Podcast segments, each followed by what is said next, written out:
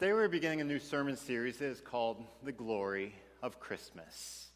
Although hopefully it's clear to you as you watch this video, as you see the logo for this series, is the focus is actually on the glory of Christ, which is very important because it's actually the glory of Christ that gives Christmas its significance. As we enter this new Christmas season here in 2015, I have a concern that weighs on my heart. And the concern is this I'm concerned that amidst all the activities and the traditions and even the stressors or the drama of Christmas, that we might lose sight of the glory of Christ. Maybe it's because of the stress and busyness of the season. Maybe it's because we are so focused on the joys of the season, like time with family and tasty food and, and fun parties and, and fun concerts and fun gifts, that, that we're so focused on these good things that we lose sight of the greatest thing of all. Or maybe our view of God's glory is being clouded by a spirit of anger or bitterness inside of us. I mean, it could be there for any number of reasons, but I even think about how Christians, in a well meaning spirit of wanting to honor Christ, can get this anger or bitterness because we feel like this season is being overwhelmed by commercialism and by greed. Or, or we feel like this movement of political correctness is undermining the reason for the season. We get angry, but what ends up happening is that rather than focusing on, on Christ's glory, that view gets clouded because we're so focused on that, on that bitterness that's welling up inside of us. Or maybe our view of Christ's glory is simply being obscured because we're just kind of going through the motions of Christmas activities. I think this is the category that I'm most prone to. I think of how this last week uh, my family is decorating our house for Christmas. And you know what that routine is like. I mean, you're, you're, you're carrying the boxes up from the basement, you're unpacking the decorations, you're trying to sort through the strands of Christmas lights, trying to figure out how come these lights that worked last year don't work this year? It happens mysteriously every single year, doesn't it? But then you get everything out, you put up the stuff. But as I was doing this this year, just earlier this week, I couldn't shake this sense of deja vu. This sense of, you know, how's it already December again? It seems like we just did this. And I have to admit, I was a bit half hearted in the decorating that we were doing in our house. And as I was looking at all the activities that we have on the calendar for church and as a family over the next few weeks, I have to admit that I had a bit of a been there, done that mentality of, wow, here we go again. I, I wasn't fully engaged in my heart with that. Although I will still say that there are a lot of things here that I enjoy. I mean, even decorating our house. One, my favorite part was decorating Christmas tree with our children. And they each had their own ornaments to put on and stuff like that. Uh, Tahila, our three year old daughter, did the classic three year old thing of putting all her ornament, ornaments on the same branch. You see that picture on the lower left? Uh, if it's not clear for you, there are seven ornaments within very close proximity right there. And that picture was taken after we asked her to spread them out some. And so, you know, it's fun to do things like this. But I still have to admit, there's that part of me that just, it's kind of like, been there, done that. Here we go through the busyness and the stress again. And so it's so easy to be kind of half hearted. But at the same time, I also look at what's going on in my heart and I see that I'm getting fired up about something this year. What am I getting fired up about? What's capturing my heart? It's the glory of Christ. The glory of Christ. So I shared, I have a concern about this Christmas season, but I also have a goal for us this Christmas season. Now, maybe you might think it's kind of weird that I'm setting a goal for you this Christmas season. You can take it or leave it, whatever you want. But my goal for us is that we, over the next month or so, would grow in standing in awe of Jesus. That we would be captivated by the breathtaking, radiant glory of Christ. That amidst everything else we have going on during this season, yes, many of us do have a lot of things, and many good things. But that the greatest thing that will capture our heart more than anything else is the glory of Jesus Christ. I invite you to turn in your Bibles to Philippians chapter 2. Philippians 2. This, this chapter contains a passage that I believe is one of the most magnificent passages in the entire Bible. And it's a passage that focuses on the glory of Christ. Now, let me give you an analogy to help you understand how significant and how glorious I think this passage is. If you are a Packers fan, I want you to think for a minute about how you felt on Thursday night or Friday morning if you turn the game off too early. How you felt when Aaron Rodgers completed that Hail Mary pass at the very end of the game. How do you feel? I mean, here's, this, here's the scenario in the game. Packers down the whole game. At one point, they were down by 20 points. They were down, still, still down, about to lose the game with zero seconds left on the clock. The Packers somehow, got, there was a defensive penalty. They got one more snap, zero seconds on the clock. Aaron Rodgers heaves the ball 70 yards in the air into the end zone. Packers tight end miraculously catches it, and Packers win the game. And you're sitting there watching that going, Whoa, how did that just happen? I cannot believe that. That, that was amazing. I mean, you struggle to even believe what you just saw. Because it's so amazing. It's so almost outlandish that that took place, but it was real. And you're just standing there in awe and wonder. That, I believe, is the response that we should have when we come to this passage here in Philippians 2. If we have a pulse, and if we have any interest in Jesus at all, this is a passage that should absolutely capture our attention with that same sense of awe and wonder, actually, even much greater than when Aaron Rodgers completed that pass. So I'm going to pray for us, and we're going to dive into this amazing passage.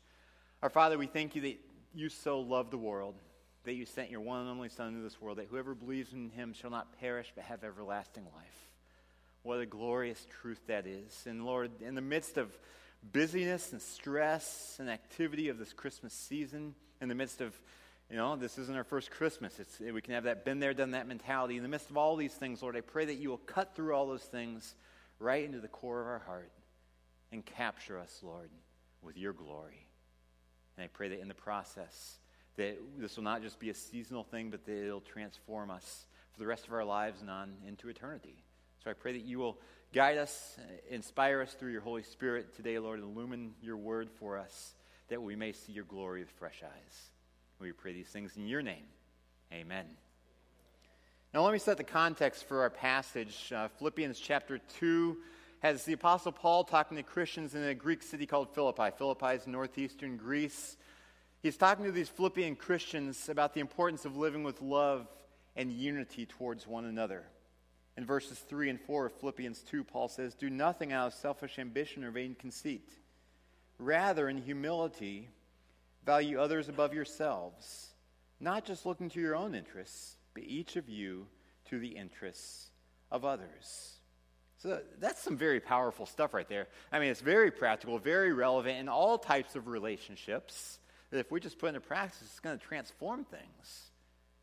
But we have to understand that Paul, when giving this very practical, relevant command to, to live with love and humility and servanthood towards others, he doesn't just leave it hanging there. Many people, when they view Christianity, they think it's just a list of rules and commands and obligations. But Christianity, you know what, is so much more than that. And what he does right here is show that, that, that this is not just a, a, a nice, abstract, or valuable rule. What he does is point to the example of how Christ lived this out. Verse 5, the very next verse, he says, In your relationships with one another, have the same mindset as Christ Jesus. So Jesus is to be our model in how we relate to the people around us. Have the same mindset, have the same attitude as Jesus. And that sets up the passage that we're going to be focusing on in the coming weeks here during this Christmas series. It's verses 6 through 11.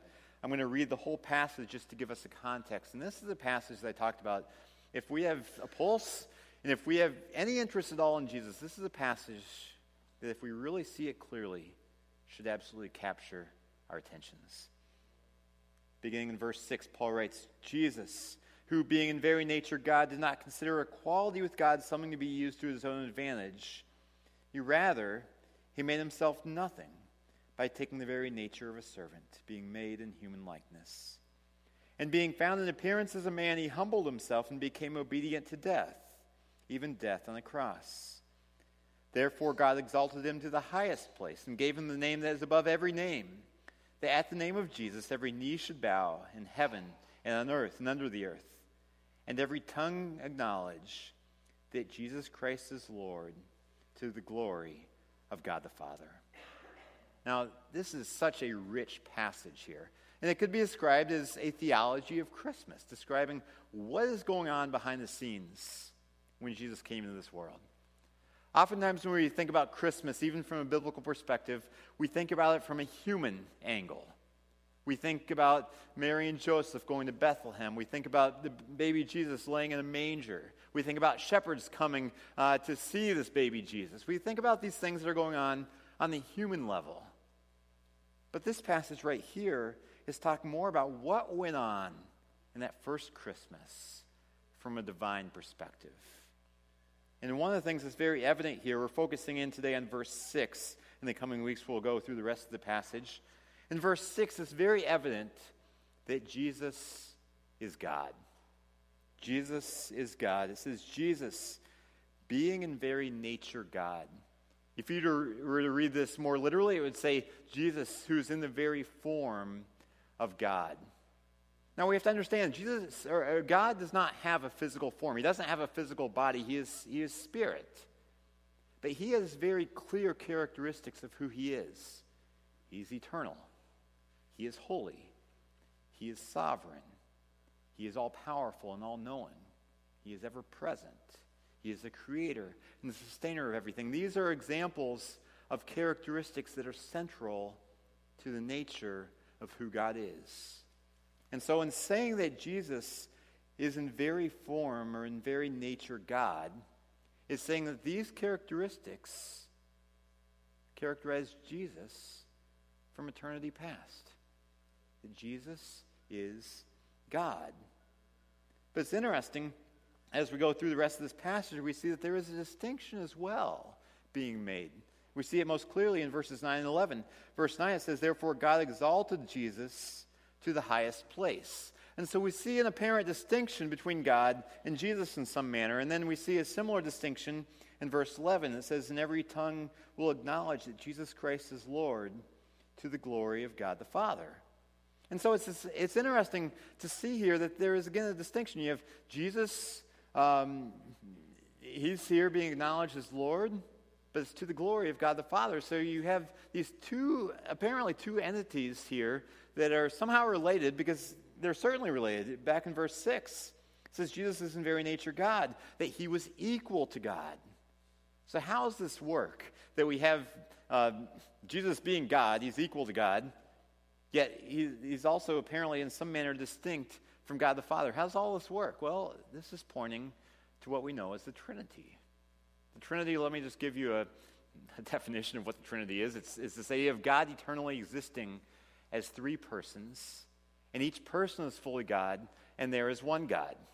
These are all biblical truths, and you know, it's one of those things that can boggle your mind. But these three persons are the Father, the Son, and the Holy Spirit. And they're called persons because they are personal beings. But they're, they're one being at the same time. Eh, but, but as we look in Scripture, eh, I mean, the Scripture is very, very, very clear. There is only one God. But God the Father is presented as God, God the Son is, is presented as God, God the Holy Spirit is also presented as God. But they are all one, a unity that's existed in perfect glory, perfect joy, perfect love from eternity past. And when we look in Scripture, we see that each member of the Trinity has, has specific roles in relationship to the creation. God the Father is the one who oversees everything. I mean, we're speaking in general terms here, but God the Son is the focal point of redemption, the one who came to this world in the form of Jesus. And he, he was the one who died on the cross. And now he's back in heaven, interceding uh, for those of us who are believers in Christ at the right hand of God, the Father. Then you have God the Holy Spirit, who is very active in the world today, living inside of Christians, empowering us to live the life that He's calling us to live, carrying out God's will on this earth. So we have the Trinity, this three in one unity, and, and we see glimpses of the Trinity throughout Scripture, starting back even as early as Genesis chapter 1. In Genesis 1:26, God says, "Let us make man in our image." Did you hear the plurals there? Let us make man in our image. Just a little hint about the Trinity. And, and uh, the, the, the teaching about the Trinity becomes much more prominent when you get into the New Testament. And so, what we see here as we move in the New Testament, move back into our passage that we're looking at today in Philippians 2, is that Jesus is God the Son with a human body. God the Son has existed forever. He is God. He existed outside of time. But there was a point about 2,000 years ago that he stepped out of eternity into time, took on a human body. And that, when you really try to wrap your mind around it, it's simply astounding. And, and Jesus, though, during his earthly ministry, he always knew that he was God. Let me give you a couple examples. One, one time you see this is in John chapter 8. John 8, Jesus is having a debate with the Jewish leaders about who is Jesus. They were challenging his authority, wondering, Jesus, what are you? Who are you? What are you doing here? And at one point, verses 56 through 59, we see a really interesting exchange between them that shows that Jesus had full awareness of who he, who he was as God. Verse 56, Jesus says to the Jewish leaders, Your father Abraham re- rejoiced at the thought of seeing my day. He saw it and was glad. They replied to him, You are not yet 50 years old, and you've seen Abraham? Very truly I tell you, Jesus answered, Before Abraham was born, I am. At this, they picked up stones to stone him, but Jesus hid himself, slipping away from the temple grounds. So, such an interesting conversation here. Jesus is saying, okay, Abraham, this guy who lived 2,000 years ago, he rejoiced to see my day. And, and you could think, okay, Jesus is the Messiah. He knows he's the Messiah, so he's claiming to be the Messiah. That Abraham was looking forward to when the Messiah would come. And that is true. But Jesus is making so much more of a statement than that. Because Jesus then says, Before Abraham was born, I am. He's saying, You know what? Abraham, he lived 2,000 years ago. I was around even before Abraham. No, none of us mere humans can make that sort of statement, can we? I mean, no one has a 2,000 year lifespan. Jesus is making a statement that he's something so much more than just a human. And even the statement where he says, Before Abraham was born, I am, that is a statement of deity because this is a reference to the Old Testament name Yahweh, uh, the Jewish Hebrew name for God, the most sacred name Yahweh, which means I am that I am. So when Jesus says, Before Abraham was born, I am, he's saying that I am that you worship. The one who's in the Old Testament who spoke to Moses, for instance, out of a burning bush, I am he. And the Jews completely understood what Jesus was saying here, this claim to deity. That is why it says that this, they picked up stones to stone him. They saw Jesus committing blasphemy in their mind because Jesus was claiming to be God. A couple chapters later, they actually say, You, a mere man, are claiming to be God. So he knew that he was God. We see similarly over in John chapter 17. It's the night before Jesus is crucified. And he's praying to his heavenly Father, and he says, Father, the hour has come. Glorify your Son, that your Son may glorify you. Picking up in verse 4 I have brought you glory on earth by finishing the work you gave me to do. And now, Father, glorify me in your presence with the glory I had with you before the world began. Mean, that's an astounding statement, isn't it? Glorify me with the glory that I had with you before the world began. Jesus knew who he was. He was God. And he knew that. I mean, so he he is God. He, he's, he's Lord over all. He was the sustainer, the creator of the universe. Yet, what's he doing coming down into a manger? He could do anything he wants. I mean, he could rightfully demand anything he wants because he is God. Yet it says, verse 6 Jesus, being in very nature God, did not consider equality with God something to be used to his own advantage. So, what this is saying here is that Jesus didn't leverage his godhood, his identity as God, the privileges and benefits that come along with it. He didn't leverage his godhood for his own benefit. I mean, you look at who Jesus was, I mean, in terms of his preexistence, his, his, the fact that he was been God throughout eternity, and you wonder, how did he end up in a manger? I mean, in our society, we, we tend to think about how can we improve our status? How can we improve our lives? How can we make more money? How can we move up the corporate ladder? How can we uh, become more popular with the people around us? How can we get a better job? How can we get, get better grades? We want to continually be improving our status in life and in society. But you wonder what in the world could be going through Jesus' mind to make him think, okay, hmm, here I am on my heavenly throne. It's, it's really nice up here. You know, maybe I'd like to go down there and be born into um, a no name family uh, in an obscure village, laid in a manger. What sort of thinking would make, make someone think that? Well, I mean, we see Jesus. He did not consider equality with God something to be used to his own advantage. I mean, this is talking about something that he did not seize uh, for his own usage. He, I mean, his glory and the benefits and the privileges that come with being God, he wasn't going to hold on to them forcefully. He wasn't going to exploit them for his own benefit. Instead, he was willing to release them. And this is completely the opposite of the attitude of our culture today. I mean, let me just give you a snapshot of the culture that we are all a part of that I think we will recognize very well. Our culture trains us to be all that we can be. It trains us to grab life by the horns, to look out for number one, to get what's yours. We are trained to live out the American dream. The American dream is built on ambition. But oftentimes, as Paul references in verse 3 of our passage, this ambition turns inward. It becomes selfish ambition, trying to build ourselves up, not caring as much about how it impacts those around us. We're, told, we're, we're taught to leverage situations for our benefit. If we're involved in a business deal, if we're buying something, try to get the very best deal that you possibly can. Or that if you serve others, or if you, um, if you come up with a good idea, make sure that you get the credit for it. You don't want someone else getting credit for something where you really deserve the credit, do you? Our culture trains us that if you're in a disagreement with someone, make sure that you get the last word in that disagreement. Keep fighting to make sure you get that last word. Our culture has oftentimes been called an entitlement culture. An entitlement culture creates in us a mindset that makes us think that we can have anything we want, whenever we want it, and if we don't get it, then we are being mistreated.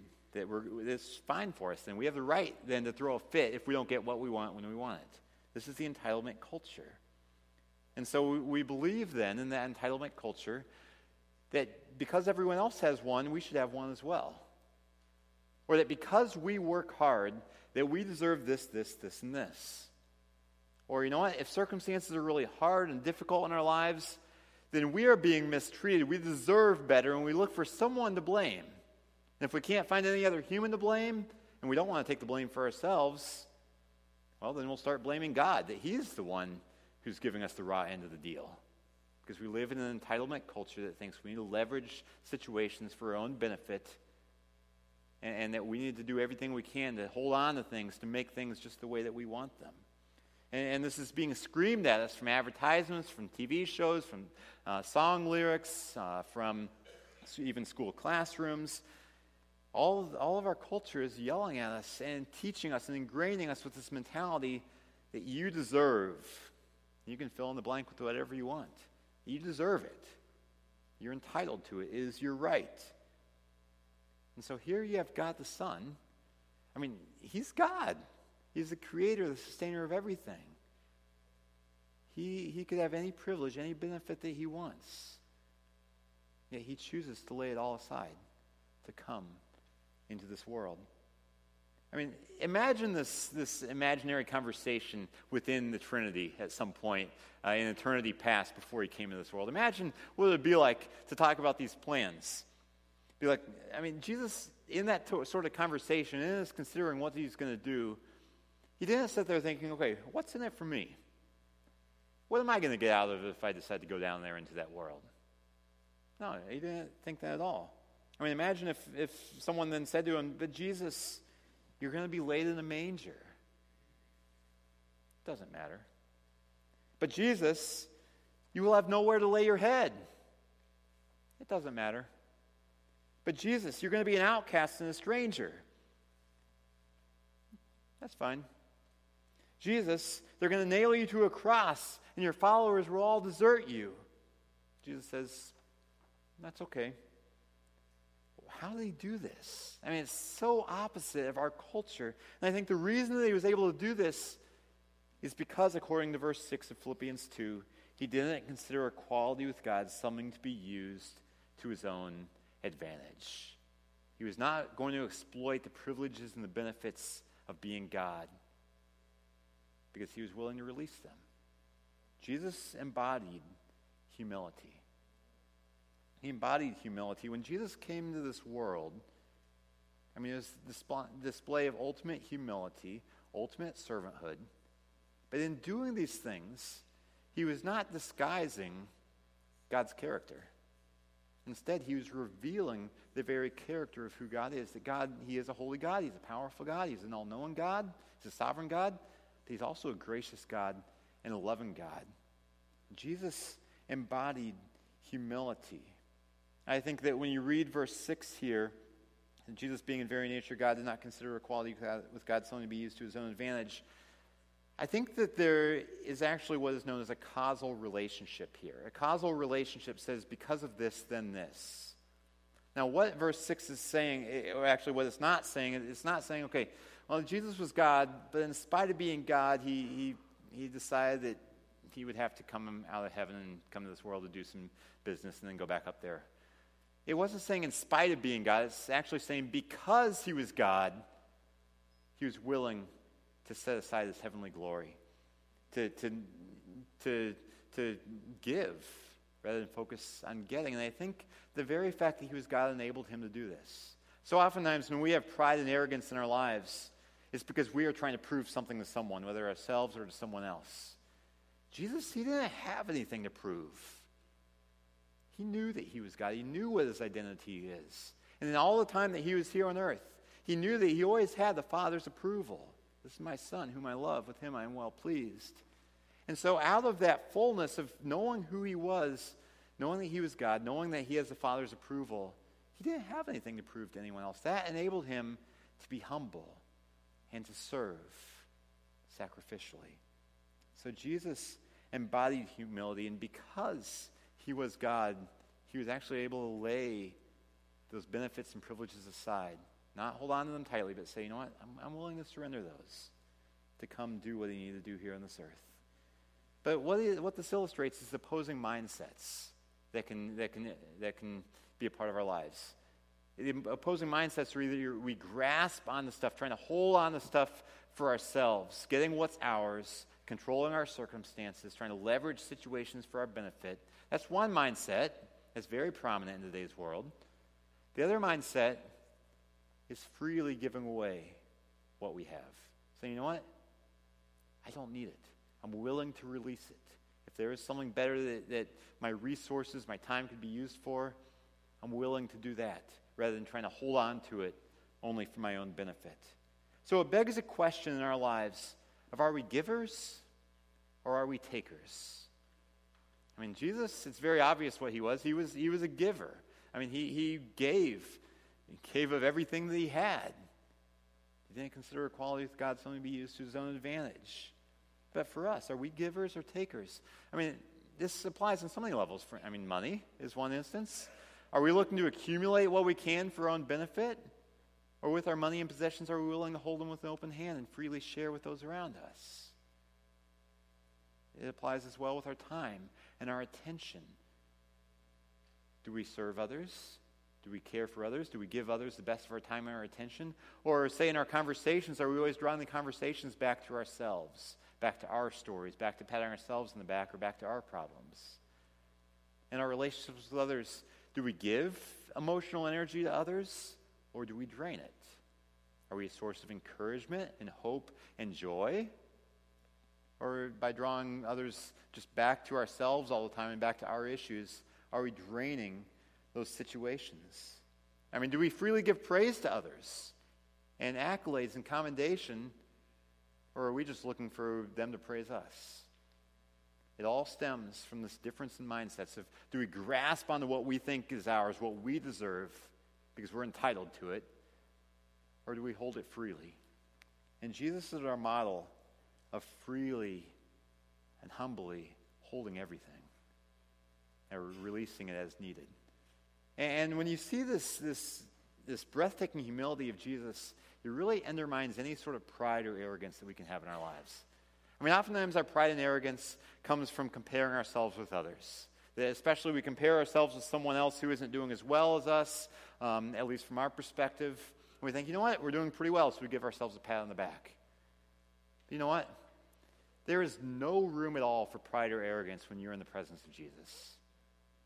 I mean, you look at him, God of the universe. I mean, the most supreme being that exists came to this earth, walking in human form, standing next to him, looking at him. There is absolutely no room for pride or arrogance on our part. It undermines it completely. And this should make a very practical difference in our day to day lives. For instance, if you lead somewhere, whether in your workplace, in your home, in the church, wherever, if you lead, this attitude of humility should characterize your leadership. If you are in relationships with others, in marriage, uh, parenting, if you're a child and you have parents, if you're in a workplace, this attitude of humility should characterize how you relate to those around you. I mean, it even shows up in, in small situations. I mean, I, the examples I thought of immediately in this of looking not only to my own interests, but also to the interests of others. I thought about food. I mean, if you know me, you know I enjoy food. I mean, I think of many times when I'm just hanging out with friends or whatever, and we're eating, say, pizza, and you have one piece of pizza left in the box, and, you know, my stomach still has room for more, and I, I would enjoy that piece of pizza. I mean, what's going through your mind? You're thinking, I want that pizza. You're not thinking, hey, I think so and so should have it. I want them to have it. Because if your stomach's rumbling and you like food, you probably want that pizza for yourself. Paul says, look not only to your own interests, but also to the interests of others. That's such a contrary mindset to how we typically think. I also thought about ice cream. I mean, imagine someone's dishing up a bunch of bowls of ice cream. Some bowls have a little bit more ice cream than others. If you're like me, you naturally want one of the bigger bowls of ice cream. You feel like you got the, the short end of the stick if you get the small bowl. You want the big bowl because you're focused on what you want. You want to leverage that situation for your own benefit because our natural sense is to look to what's going to benefit us. But you look at Jesus, he was not focused on what is going to benefit him. He's focused on others. He's living out humility. He's living out servanthood. And it's because he did not consider equality with God something to be used to his own advantage. Now, we are looking at what it looks like to live this Christian life. I mean, if we call ourselves Christians, we have to think about what does that mean? Typically, people think, you know what, I'm Christian because I'm not Muslim, Buddhist, Hindu, Jewish, whatever. So I'm Christian. I'm Christian because I go to church, or I'm Christian because I subscribe to a certain set of doctrines and practices. You know what? Some of those things, they have relevance. But in its most basic form, to be a Christian is to be associated with Christ that you're a Christian because you follow Christ. Because when people see you, they see Christ through you. And so, one of the greatest ways for people to see Christ in us is for us to embody his character, that humility that he is living out. He is our model. Oftentimes in our society, we put people on a pedestal who move from rags to riches. And we celebrate the stories of the mailroom clerk who becomes the CEO, or the street kid, street kid who becomes the MVP, or of the immigrant who strikes it rich. We celebrate those rags to riches story. But according to Paul, and according to Jesus' example, that's not to be our ideal story as Christians. I mean, there's nothing necessarily wrong with success and such, but that's not the goal. Jesus is our model, and his story is one not from, of moving from rags to riches. His story is one of moving from omnipotence to obscurity, from stardom to slavery, from riches to rags. It's counterintuitive, I know. But that is what we are called to as well. And so I have two main prayers for us as we close out this time together today. One prayer is that we will embody the same humility that Jesus embodied, that we will live out this humility in our relationships with those around us. But the second prayer, going back to my overall goal for us for this next month, is that as we gaze upon Christ's amazing, breathtaking humility, that, I mean, just boggles our minds, that we will just stand in awe of him. Let's pray. Lord Jesus, we thank you that you are willing to step off your heavenly throne, to release the benefits and the privileges and the glories associated with heaven, and that you are willing to come into this world. Lord, what an amazing reality that is. And we thank you that you came to reconcile us with the Father so that we could have true life uh, through him. Lord, I pray that you will give us a humility in how we relate to those around us. And I pray that as we continue the journey through this Christmas season, that you will focus our eyes on you in such a way that we can't help but stand in awe and wonder and say, Wow, Jesus, you are amazing. I can't believe what you did, but I am so thankful. To you be the glory. And we pray these things in your name with great gratitude. Amen.